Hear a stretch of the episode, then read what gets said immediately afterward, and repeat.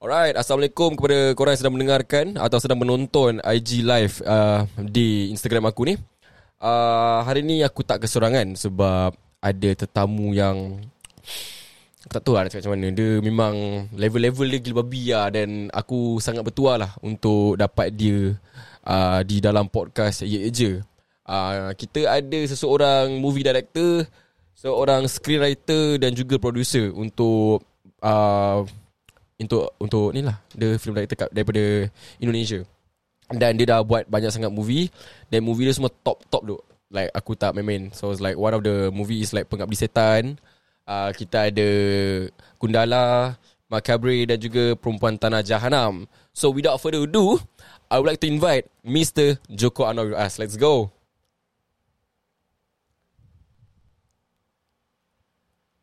Alright. Sikit lagi Sikit lagi. Assalamualaikum, Bang Joko. Waalaikumsalam, Mami. How are you? I am good. How are you? I'm good, I'm good. You good? So how's kat, everything? How's everything in Singapore? Uh, keadaan dekat Singapore ni uh, recently orang macam kurangkan dia punya pergerakan. Dia like dah boleh dah bebas uh-huh. sikit, dah bebas. Cuma baru-baru ni yeah. ada case naik lagi. Uh, so bila case, case naik, naik. Uh, how, how many When you say case naik, kasus naik itu berapa? Oh, kasus naik dia uh, 60. 60 cases yesterday. Yeah. 60 cases yesterday. Yeah, yesterday. Yesterday uh, uh, Indonesia naik 54 ribu, 54k. Oh, like that's a lot. That's really a lot. Yeah, tapi sebab tapi tapi Indonesia Indonesia kan negara yang besar, you know. So yeah. I think yeah. But for And us, sorry. yeah. so we can get through this. yes, yes. I hope I hope we can get through this pandemic period dan ya yeah, sebab dah ramai yeah. orang dah stuck dekat rumah kan. Nak juga yeah. go back to the normal life. So, but how are you coping with the the COVID situation so far? I mean like with your karya and all uh, all that. Karya uh, currently stop berkarya lah. So everybody is staying at home uh, karena we are doing the semi lockdown thing kan. So uh, we stop doing everything. We just trying to stay at home. Mm-hmm. So hopefully everything is going to be better. So tak ada like soon, so we can. So there's no like production like remotely in kat rumah. Is uh, semua benda stop. Tak ada. Oh. Tak ada semua semua stop. Oh semua stop eh Oh my god It's really yeah. I'm I'm sangat berbesar hati To have uh, Abang Joko In the podcast You know Because I'm a big fan yeah. I love watching your movies And I mean oh, like thank you, Yes I, I'm a big fan And I have a lot of question actually uh, And I can't wait to Tanya uh, Abang Joko Okay before, yeah, of course yeah. We're gonna yeah. start right now Okay I mean like yeah. Everybody knows uh, You direct a lot of movies You know Macam-macam movies And yeah. I want to know Only nine lah Cuma sembilan Banyak lah tu And sembilan tu bukan movie yang Bukan biasa-biasa tau To be honest It's a very different Compared to my uh, Filmmakers, sutradara, uh, directors At my uh, The same mm-hmm. uh, Same age as I am di Indonesia Udah direct 20, 30, even 40 movies Oh my god I only that, directed that, that's, that's a lot What's your What's your goal? What's your aim actually? Berapa Berapa movie you want to do? Uh, right now it's okay lah. It's, it's nine, uh, sembilan it's, cukup. It's enough lah. Sembilan nine, cukup. Nine, uh, uh, uh, uh, I have been directing film since 2005, 2005. so it's 16 years. Mm-hmm. 16 years, nine movies. So it's about uh, two and two or three movies. Uh, uh, two or uh, three years of movies, so it's, it's pretty good lah. I two think. three years yeah. movies eh. Alright, okay. I wanna ask, yeah. apa yang inspired abang untuk menjadi filmmaker? Like why? Why filmmaking? Uh, movies lah. Oh, movies. so, okay. Uh, my, my my life, my life uh, was saved by watching movies. A lot of movies when I was a kid. All right. Uh, so I want to, I want to, you know, give the same experience uh, to uh, other people when they watch my films. Hopefully. Oh, so basically uh, every genre, mm-hmm. even even when when they they see my horror films, they they might find something.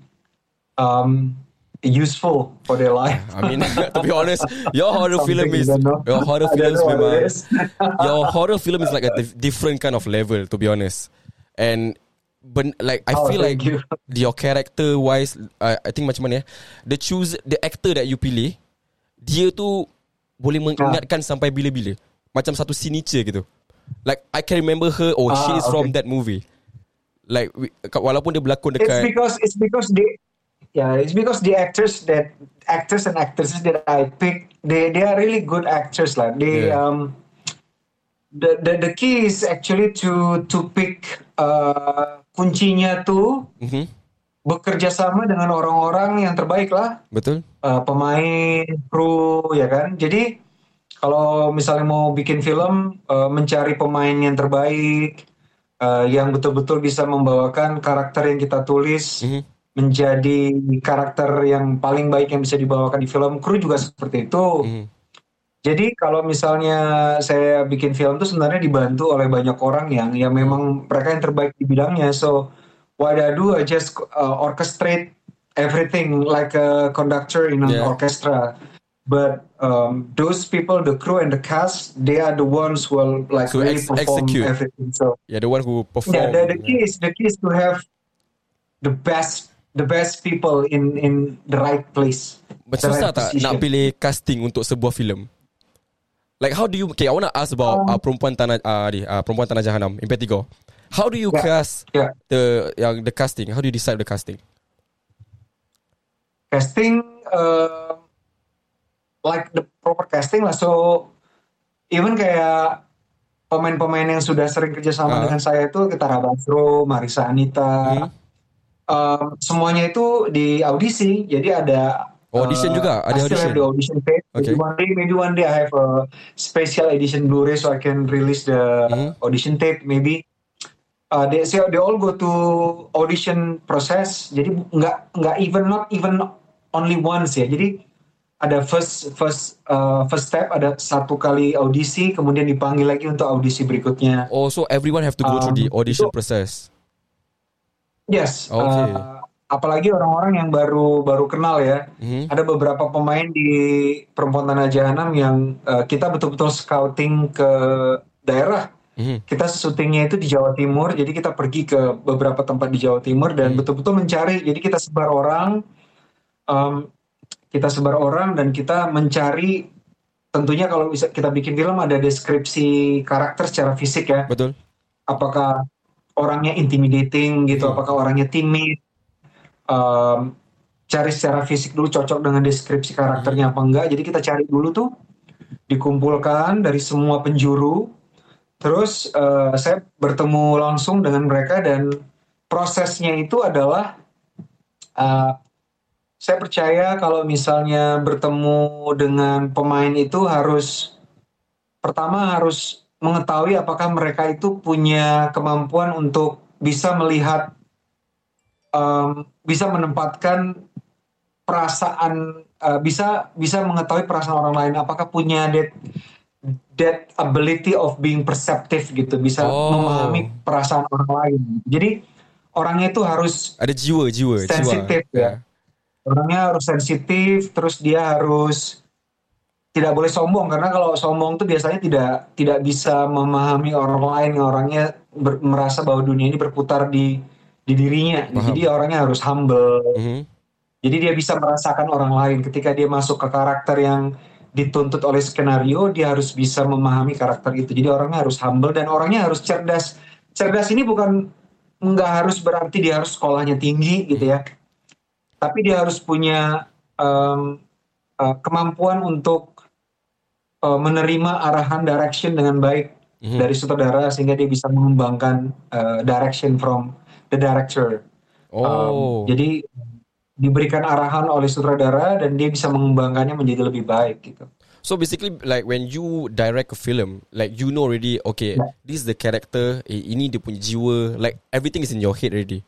Is is that is that is that what you're trying to say? So when you are making a film, Mhm. You have the characters in your head Yeah. and you are trying to find the people to populate that script yang cocok dengan karakter. Yeah.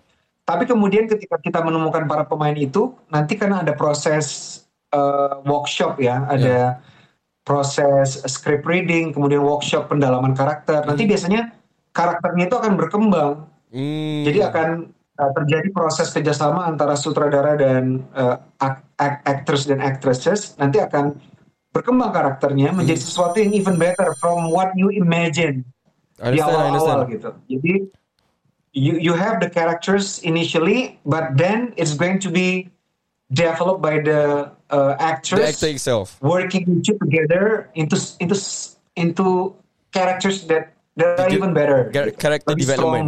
strong. Yeah, something like that. Yes, ya. So dari situ akan Film bermain juga dengan seperti itu. Film kan film itu kan eh, film itu kan ditulis ya. Film itu ditulis oleh oleh penulis skenario, Aha. kemudian di eh, diarahkan oleh sutradara, dimainkan oleh pemain, di craft oleh kru, Yeah. sinematografer, art director, costume designer, makeup artist, sound designer, musik director dan sebagainya. Oh yeah, there's a lot of Ketika filmnya selesai, ketika filmnya selesai, filmnya dipertontonkan ke publik, Mhm. kan nanti akan terjadi interpretasi di di di dalam kepala penonton, Penonton. ya kan? Yeah. Either penonton either penonton itu akan suka karena dia bisa relate dengan film itu, Yes, yes. atau penonton tidak suka karena dia mengasosiasikan film ini dengan sesuatu. Jadi ketika penonton menonton sebuah film, dia itu memberikan arti Mhm. sendiri sesuai dengan pengalaman spiritualnya ketika menonton film tersebut Oh. diasosiasikan dengan diasosiasikan dengan pengalaman hidupnya. So nonton film itu it's a it's a it's a very beautiful and complex thing. It's a Ya, betul. it's a spiritual level thing to do gitu. It's Ya sebab beautiful. like semua orang bila nonton uh, sebuah filem, eh, like everyone is different. Like they how they relate to a Yeah. movie is different. Sebab like like Yeah. like like abang Joko tadi cakap berbalik kepada pengalaman mereka sendiri. How they relate to that Yeah. movie to themselves. Okay, I think it's like you said. It's, Ya, it's, jadi film, jadi nonton film itu is always useful. So if you like a film because a film enrich you, ya memperkaya batin kita menonton film karena memberikan kita pelajaran hidup, memberikan kita tools untuk lebih memahami satu masalah, satu isu atau memahami hidup lebih baik. Mhm. Atau kita nggak suka nggak suka sebuah film, tapi itu juga mungkin memberikan tools yang sama untuk memahami sesuatu. Iya, Gitu. betul, Memahami isu lebih baik dengan tidak menyukai sebuah film, it's it's also useful. So a filmmaker should not be really hurt if someone doesn't like their movies. Yes. Probably it's useful also. Because like to, to be honest right now, like we're living in a in a media Dan of dan seorang penonton dan seorang penonton nggak nggak perlu terlalu kecewa kalau menonton film dan dia nggak suka karena probably it's useful also. Yeah, betul betul betul. But how do you okay? I just want to Yeah. ask, how do you feel about you know like sebab sekarang kita living in the media uh, media punya dunia dunia media lah. Dan there's a lot of YouTuber Yeah. dekat dekat YouTube uh, who love to Yeah. uh, buat movie reviews. Do you like Yeah. macam ambil apa like for example they their reviews are very straightforward and very open. Dan mereka akan like Ya, very ka- kasar lah kasar. Ada juga yang agak kasar. So how do you like macam Yeah. take like some takeaway or so, how do you like react to it? Adakah you feel like macam uh, because there's a lot of people watch YouTube. Do you think that it will uh, jejaskan your karya in a way or the movie? How do how it's marketed it's and stuff a like that? it's it's a creation lah. So you create films, and then uh, movie reviewers create reviews on Mm-hmm. YouTube or any other platform. So it's it's still a creation. Mm-hmm. Uh, the way people treat it supposed to be the same like you treat films. Mm-hmm. If you like it, you like it. If you don't like it, it's okay. If you like it because it helps you understand a film, Yeah.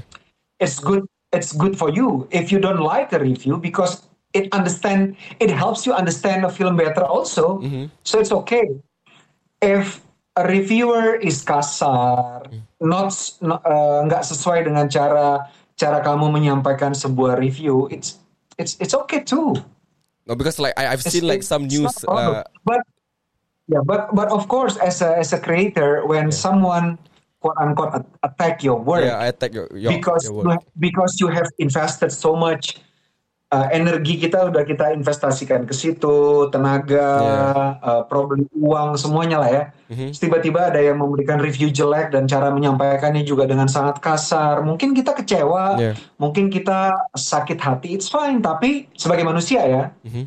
kita merasa tersinggung ya nggak apa-apa. Tapi limit yourself probably only five minutes, 10 minutes, one hour, or even one day. Jangan berlarut-larut karena I don't think even reviewer yang uh, memberikan review yang jelek terhadap film kita tuh nggak nggak memikirkan film kita 24 jam juga gitu. Jadi Ya, ngapain paham, kita paham. berpikir tentang review 24 jam Yeah, I understand, I understand. gitu. Okay, now So, now I wanna. Yeah, rated is a, is a, is a creation lah. You you create films, uh, reviewers create reviews.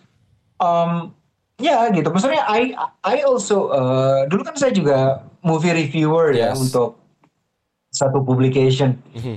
Uh, ada beberapa review yang kalau misalnya saya baca lagi, I wish I I could have done it differently gitu. Mhm. Tapi um, saya bisa memahami karena at the time I was still young. Jadi cara menyampaikan kita people kan get mature ya. Jadi kita aja mungkin uh, menulis di sosial media, di Twitter, di Instagram, Mhm. Yang kita tulis mungkin hari ini uh, atau kemarin gitu. Besok kita bisa melihat kembali merasa bahwa ah kenapa kita menulis seperti ini sih? Berarti kan it's good. Artinya Yeah. kita lebih dewasa dari hari sebelumnya. Jadi saya nggak begitu setuju ya mungkin ya mungkin saya pernah melakukan juga tapi kalau sekarang ditanya saya tuh ka- kalau menggunakan eh, posting yang lalu dari seseorang untuk menyerang seseorang mungkin that person probably udah dewasa lebih I dewasa. feel I feel like it's important to evolve, evolve from it. Like you evolve dan maybe Yeah. kalau ada orang yang memberi kritikan yang agak jelek atau kasar, boleh convert the Yeah. energy to like positive to maybe like you work on yourself, like in a way. Tapi kadang-kadang like like you say like mereka pun ada hak juga untuk like like I said just now, semua orang punya pandang penonton have their own point of views on how they watch the movie and relate to the movies.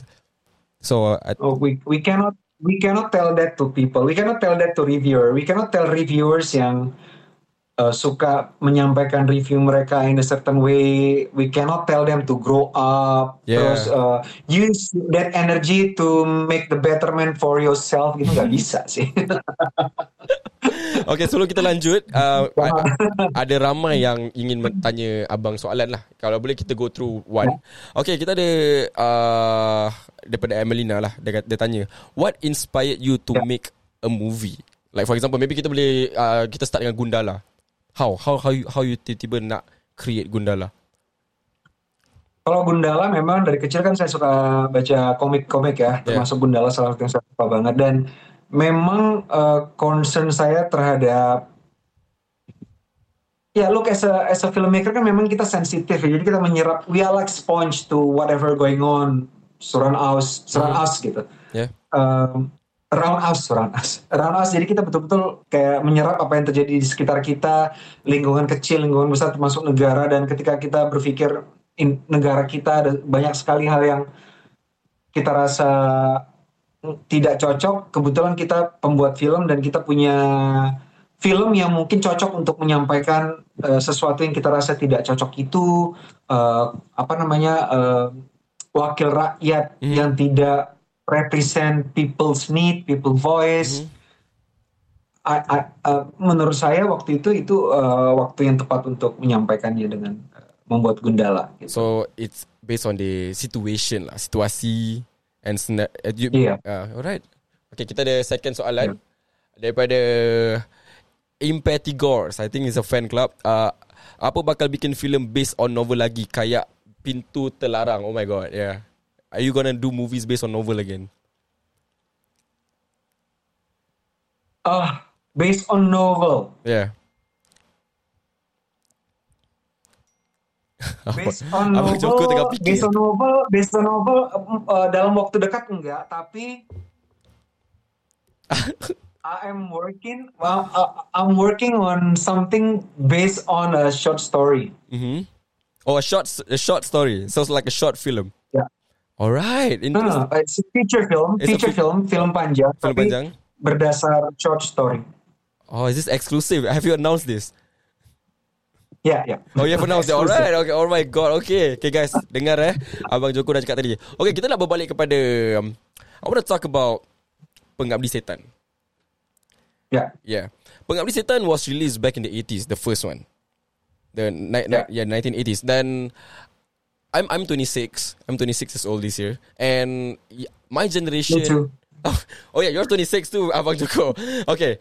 Dan uh, ramai orang yang menonton Pengabdi Setan this generation lah, even the new the, new- uh, the new uh, generation, orang tak tahu yang cerita tu is a remake. So I want to Yeah. ask, how does the remake happen? Like why remake Pengabdi Setan? Pengabdi Setan is not actually a remake, yes, because Yeah, that's why that's why I want to know. Is it is it a remake or you just menggunakan nama Pengabdi Setan? So how is it? How does it relate to the 1980s punya Pengabdi Setan? biasanya eh, saya kalau saya udah bikin saya udah bikin remake itu dua kali ya Hmm, dua kali atau ya dua kali ya ada pengabdi setan sama menulis skenario untuk eh, Ratu Ilmu Ratu Hitam. Ratu Ilmu Hitam, Jadi, correct. Screenwriter. Ya, em, ada banyak sekali eh, film-film yang saya suka dan ada desire untuk eh, associate myself to those films that I love gitu. Mhm. Um, caranya salah satunya tentunya dengan cara membuat either sequel atau dengan cara membuat remake kan. Jadi karena itu mungkin udah terlalu lama gitu, jadi nggak mungkin dibikin sequel.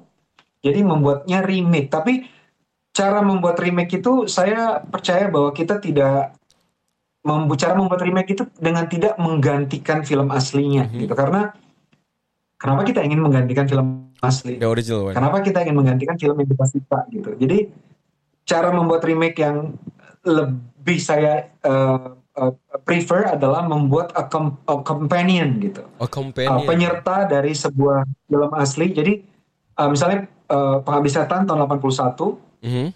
saya bikin remake-nya tapi nggak untuk menggantikan film yang aslinya. Jadi nggak saya ambil plug tiplek gitu. Yeah, the plot is different. um, uh, same plot, Yeah. same characters, tapi uh, what's the the, the the the theme the team.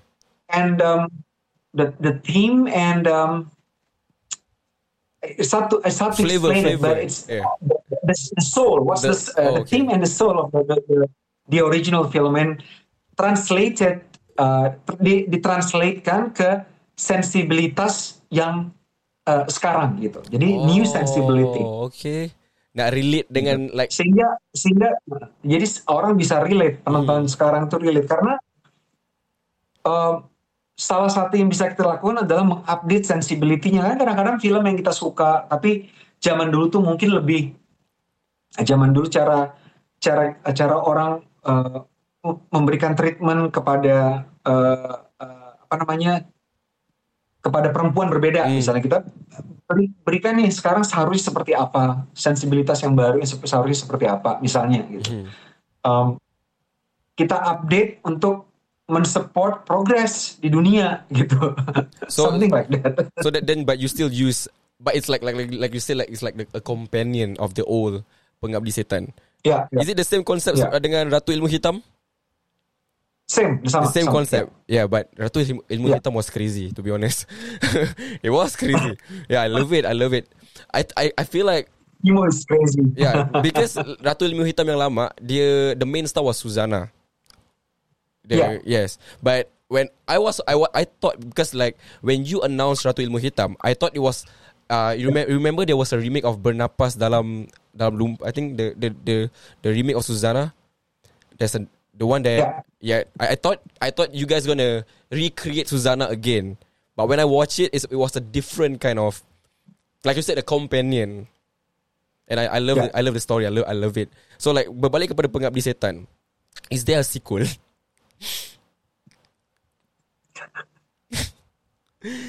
Do you think is is there a sequel in the works or maybe maybe not or never say never? What what what do you think?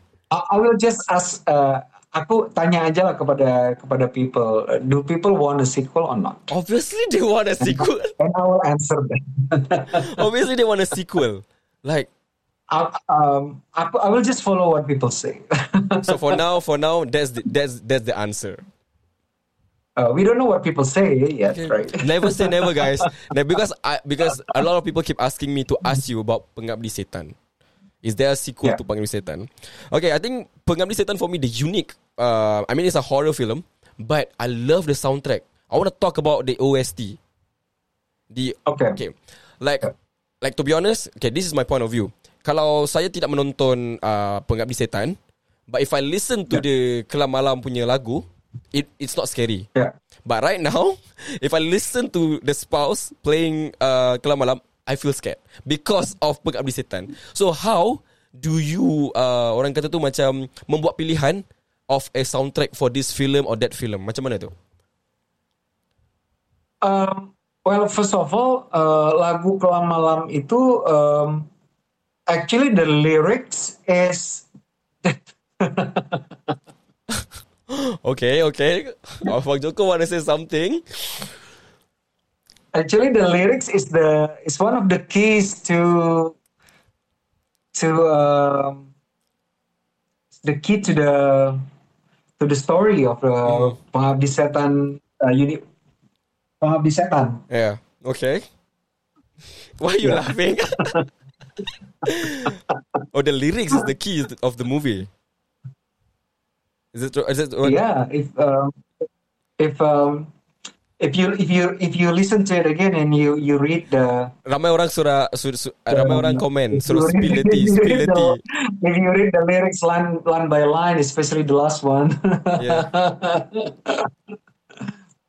Okay. Yeah. Everyone keep, keep saying, please spill the tea, please spill the tea. I mean, like, do you do you spill? okay, so like like like like to be honest, because I feel like Pengabdi Setan punya OST, uh, it's a, the the lagu dia tak seram, but very old school. But the lyrics are very heavy, are very deep. Lagu yang kalau I dengar merinding lah, macam seram eh. Lagu apa ni kan? Very. But I I like how you, you know, portray that that kind of concept. Usually kalau horror film kan lagu-lagu dia kan metal, ada horror, lagu-lagu horror gitu, lagu-lagu rock. Tapi for Pengabdi Setan, and I feel like the color grading, the cinematography of everything, it really suits the vibe of Pengabdi Setan. And I think it's a wonderful craft of art lah, Pengabdi Setan. And I keep watching it actually. Uh, Thank you. Uh, I believe that um, banyak orang berpikir bahwa storytelling itu di film zaman dulu ya, at least ya, ketika saya pertama kali bikin film tuh orang selalu bilang bahwa uh, storytelling itu skenario itu storytelling gitu. Kalau kita bikin film storytelling skenario skenario skenario gitu. Mhm. Saya percaya skenario itu kayak tulang punggung dari dari bercerita di film gitu, is a backbone. Tapi storytelling in a movie is everything that you can see, that you hear, every moment in a film gitu. Jadi kalau kita nonton film itu kan ada layar ya, Yeah. satu frame gitu ya. Dalam satu second itu ada 24 atau 25 frame. Mhm. Dalam satu frame itu ada ada banyak sekali elemen, ada komposisi em, gambar ya, ada gambar, ada komposisinya, ada pilihan lensa, ada pilihan lensa. Apakah lensanya wide, apakah lebih close up to Hmm, close up, object hmm. atau orang. Kemudian ada pilihan gerakan kamera, Mhm. apakah dia eh, bergerak ke kanan ke kiri, eh, ke depan atau ke belakang, atas bawah dan sebagainya. Mhm. Kemudian ada perspektif yang ditentukan oleh jenis lensa yang digunakan. Kemudian ada pergerakan dari aktor. Kemudian ada art direction, bentuk dari eh, bentuk dari kursi, bentuk dari meja, bentuk dari pintu, warna dari dinding, warna dari pintu dan sebagainya. Sampai dengan suara, ada sound design, ada music, Ada lagu dan music. sebagainya itu semua adalah storytelling. Jadi nggak ada satu hal pun yang boleh ada dalam dalam film dalam satu frame tanpa mendukung storytelling. Oh. Jadi kalau misalnya kita bikin film, misalnya kita sutradara, Mhm. terus kita eh, ada satu elemen dalam film kita dalam satu frame yang tanpa kita approve bisa masuk ke dalam film kita sebagai bagian dari storytelling itu berarti kita nggak bertanggung jawab dalam membuat film. Oh. Makanya ketika misalnya eh, ketika membuat lagu kelama-lam itu bukan semata-mata cuma dibuat eh kita bikin film bikin film eh, pengabdi setan film horor kita bikin lagu yang creepy kok yang mana filmnya oldies eh, lagunya oldies gitu. Enggak tapi how the lyrics actually suara hati dari ibu. Ah, ya kan the way the way Amy Saras singnya juga itu adalah suara hati dari jadi Amy Saras ketika bernyanyi itu harus mensuarakan suara dari ibu. Betul. Suara hatinya karena ibu kan tidak bisa bicara dalam film Mhm. ya kan ibu doesn't say anything in that movie pengabdi setan she speaks through that song so this song has to say everything.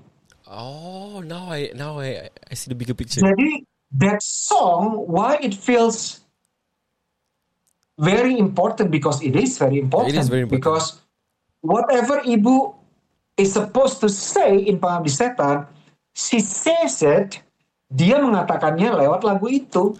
Oh. Jadi Amy Saras, the spouse, membawakan lagu itu, mem- menyanyikan lagu itu dengan musiknya sekalipun, petikan gitarnya itu nggak semata-mata dibikin how to sound, make it sound cool, enggak, tapi harus ya. Itu adalah suara hati ibu. so Begitu juga begitu juga dengan pilihan teknis dan estetika dari sinematografinya gitu. Uh, Ical Tanjung is a genius cinematographer. Jadi ketika uh, kita berkolaborasi dan dia memutuskan apa yang harus dia gunakan, itu bukan semata-mata karena Ical Tanjung berpikir this is cool, or this looks good, this is wow, it's beautiful color palette. No, tapi how this tell a story gitu. Ada Ical Tanjung kayaknya di sini nonton. so it's like macam like like like it's it's beautiful on macam mana like a director punya point of view. Like for example, like you said, uh, it's just more than just shooting. Like color grading makes makes makes No. part of it. The lagu, everything everything needs to connect. And I I think that's the it's beautiful lah. Like how you boleh fikir macam gitu, abang Joko. Like legit. Like I think it's it's a very hard. It's not an easy task to do.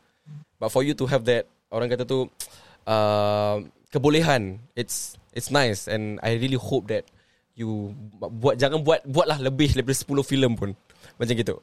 Like just buat movies lagi. Okay, can we like okay? Let, right now we're gonna like question, uh, answer a few questions. Uh, okay. Okay, this a lot about a lot of the questions about uh, pengabdi setan. I think we uh, Abang Joko already covered. Okay, is uh, uh, soalan daripada Muhammad Hasib. Tak berminat ke nak remake atau reboot dikejar dosa? Siapa nih Hasib ya? Ya Hasib. Halo Hasib. Dikejar Dosa is one of Indonesian masterpiece ya from the 70s ya. Tapi uh, I heard someone else is is going to do it. Um, it's it's a great movie. It's um it's I think it's a it's a great movie to to remake. Itu film yang sangat mungkin kalau dibikin sekarang is very relevan banget ya dengan dengan sekarang gitu. Tapi ada kayaknya uh, terakhir kali aku dengar ada orang yang mau remake film Someone else is gitu. uh, is producing the the the movie lah. Ya. Okay, okay. Let's have like one uh, maybe ramai yang pasal Okay. Kapan pengabdi setan 2? I, I I think you already answered that. Um Okay, will you make a sci-fi film, Bang Joko?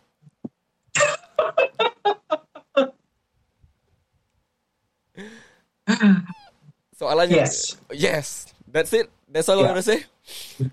Okay, that's all. I cannot ask for more. Okay, that's all. Okay, okay. One Yeah. more, one more question. All right. Um. Oh, that's a lot actually. Uh, bagaimana cara memulai sebuah filem bagi orang yang punya cerita ingin difilmkan? Daripada Dimas Nur. Ya. Uh, kalau misalnya Anda adalah seorang penulis skenario, tentunya mulai pitching your script to uh, film producers atau to, uh, to production company or to film forum ya, to festival films biasanya ada pitching forum, uh, start pitching your your scripts. Kalau misalnya uh, and you have to have the the script ready ya, udah selesai gitu, uh, sudah ditulis.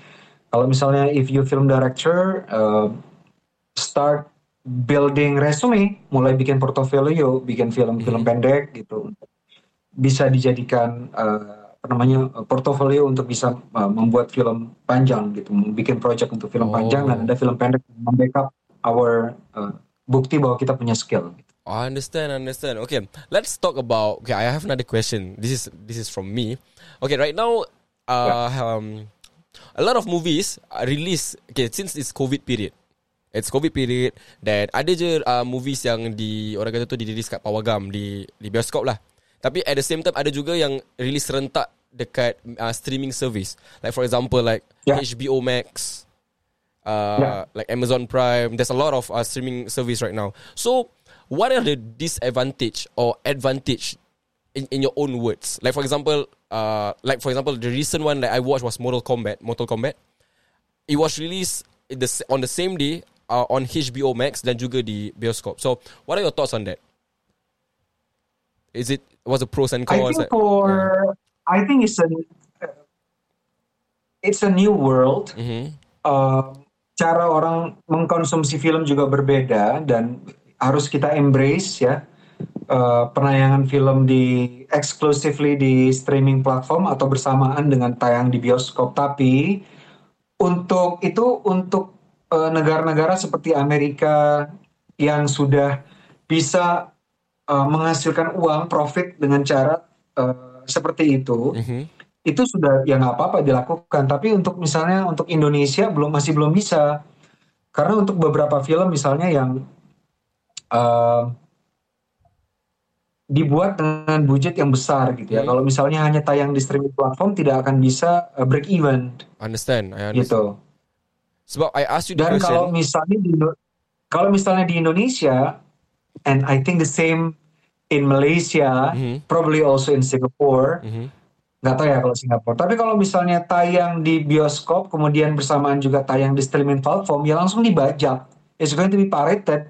Yes, I wanted to ask you about the, kan? the the pirated issue. So it's impossible for us gitu. Kalau misalnya tayang di di negara-negara di mana orang sudah eh, apa ya eh, kontrol dari otoriti untuk pembajakan juga sudah sangat eh, ketat. Kemudian orang juga punya kesadaran untuk menonton film secara legal gitu ya mungkin bisa dilakukan. Tapi kalau untuk Indonesia or Malaysia, I, I don't think it's possible at the moment gitu. Mhm, betul betul. I, I just want to ask um, because why why I ask that question sebab ba- banyak uh, filem yang di orang kata tu uh, di di pirate kan like they screen record the streaming thing and they release on like a illegal website or even in to- in Telegram and stuff like that. Like I remember recently we had Black Widow, a Marvel movie Black Widow. It was released on the same day on an illegal platform. So it's like I Yeah. want to saya mau tanya like your point of view as like a filmmaker in Southeast Asia because like yang dipiratekan tu macam like you said it's film-film international and they make money and stuff like that. So like how do you overcome piracy or have you ever I think you experienced uh, piracy before like orang cetak rompak.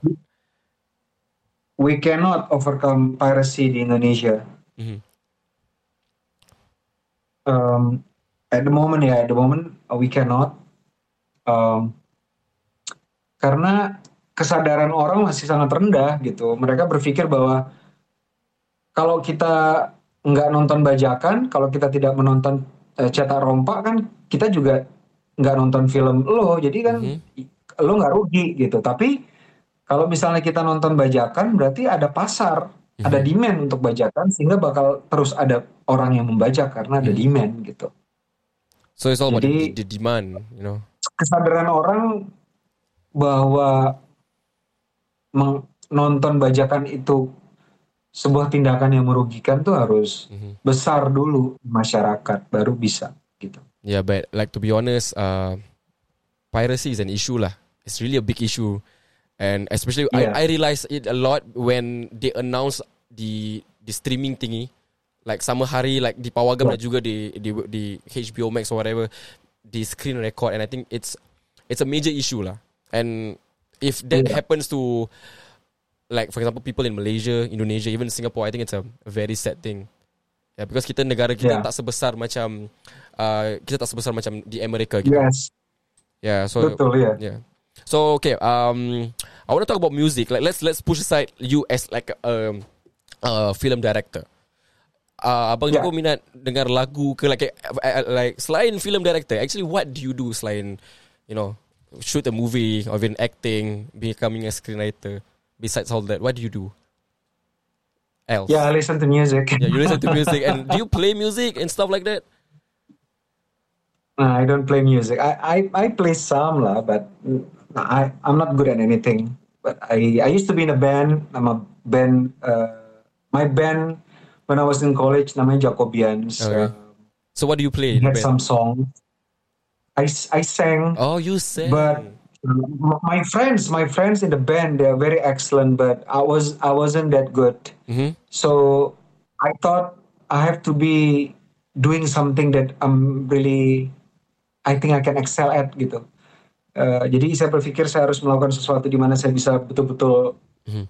melakukannya dengan baik. Jadi saya meninggalkan itu dan mencoba sesuatu yang yang lain gitu. And then that is where all the movies came about. Okay. But I listen to music of- obviously karena musik kan it's uh, obviously my my source one of my sources of inspiration. What kind of genre? What kind of genre like you listen to? I listen to Nick Cave and the Bad Seeds, uh, Lou Reed, Elvis Costello, uh, Leonard Cohen, all those heroes.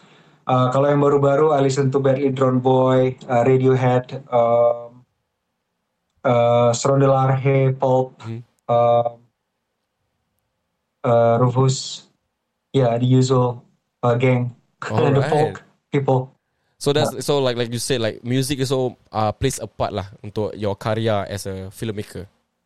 Menje- memberi awak huge part. So Yeah, huge every, time, every time I write, kalau misalnya saya nulis skenario, biasanya saya ngumpulin ngumpulin musiknya dulu gitu. Jadi kayak ngumpulin bagaimana nanti filmnya, feelnya dibantu dengan uh, musik. Misalnya, uh, let me show you. Uh, so my uh, Spotify is actually full of apa namanya uh, playlist Mhm. yang isinya adalah uh, lagu-lagu uh, specifically for the mood intended for a specific movie that I'm writing or I'm working on Wow, gitu. Wow, alright, that's Kayak interesting. misalnya, kayak misalnya I'm, I'm, I'm working on a on a on a drama uh, on a high school romance um, movie gitu ya. Mhm. So my playlist including um, Living Thing by the Beautiful South, uh, Bon Iver, uh, 22 Oversoon, uh, and then ada Kitten Hansen, Patrick Core, Yola Tango, uh, Sufjan Stevens of course, kemudian ada Saint Vincent, ada Harvey Cocker, Rufus Wainwright of course, John John Brion, Nick Drake, Villagers, Oh, that's a lot. um, Divine Comedy. so yeah, Alright. Uh, okay. Richard Hawley. oh, okay. Yeah. So it's like I feel like you're a very versatile kind of guy. It depends on the the mood of the film. Like like like you said just now kalau kalau abang nak nak bikin film yang agak serious, you have your own playlist for a serious kind of drama. Like serious drama, here's the playlist for it. Like you have different playlists. I think. Yeah. Oh, that's that's. I don't know. I feel like I feel like like you're different. Macam gitu. So I I love listening to your. I watch your interviews on YouTube. Like I want to understand how do you see things, your point of views and stuff like that. I think it's it's nice. It's really nice to have you. Really. Everybody's different lah. Ya lah. As long as But you to be like, honest. Abang jo, Abang Joko idola. Abang Joko itu idola tau. Yeah, idola. And okay, I want to ask you. Uh, okay, we're gonna take like maybe last three questions before. Um, okay, ask Mr. Joko what is the favorite uh film in the world? What's your favorite film? Oh, it's very easy. uh, I have answered that many, many times. It's Punch Drunk Love. Oh, you get it tattooed. Yeah, Okay, I did answer already. Okay, the next question that we it's have. Punch Drunk Love, Paul Thomas Anderson. Okay, the next question that we have. Um, oh, there's a lot about pengabdi setan actually. There's a lot. I don't want to talk about it. I cannot. I don't don't don't don't stress me. Uh, okay, you know what? I'm gonna ask my questions. Okay, right now it's 2021. When are you gonna where where when are you gonna gonna announce anything like your upcoming project or movies? Uh, maybe like when just just like in a year to come or like a few months. Is there anything that upcoming from Mr. Joko Anwar? Very, very soon. Very soon. A movie? um, obviously a movie, right?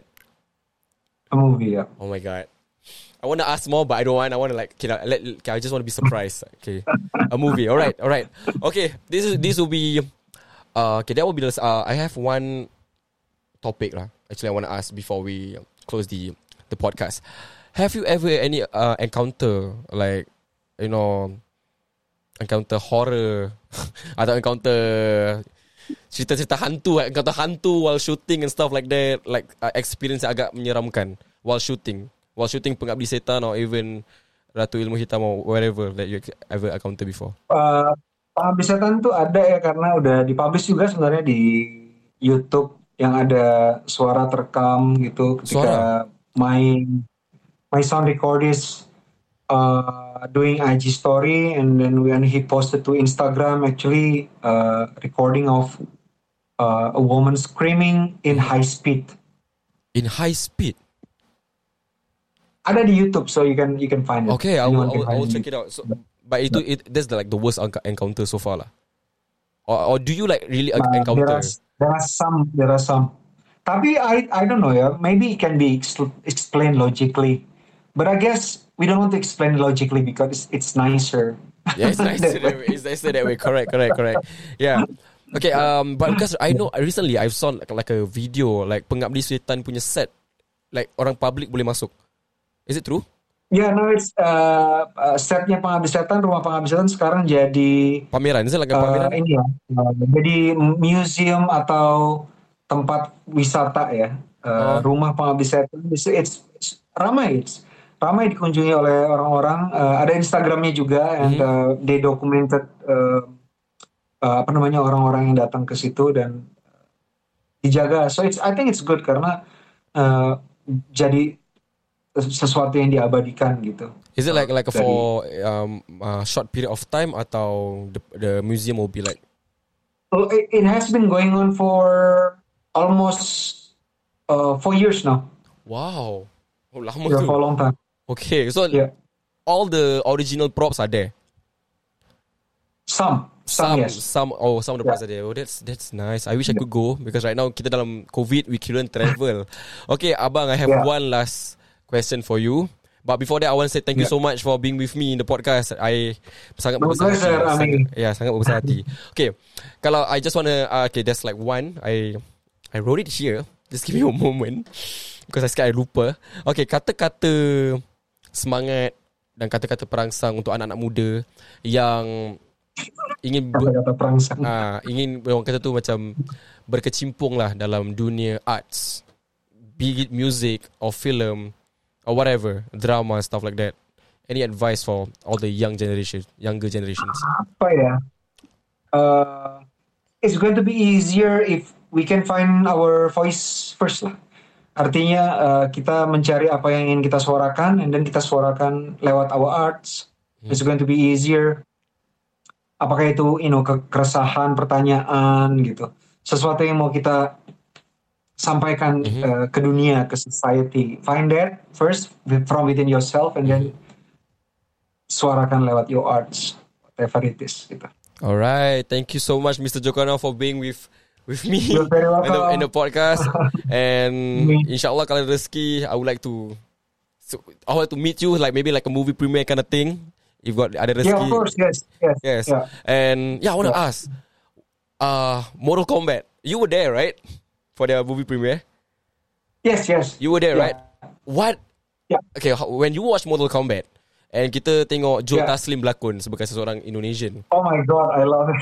As sub as Sub Zero berlakon dalam filem Yeah. international. What what was like Yeah. going through your head when you watch it for the first time? I was uh, wow, goosebumps, It was goosebump, Uh, right? To see how Joe goosebumps, Taslim goosebumps. Uh, execute.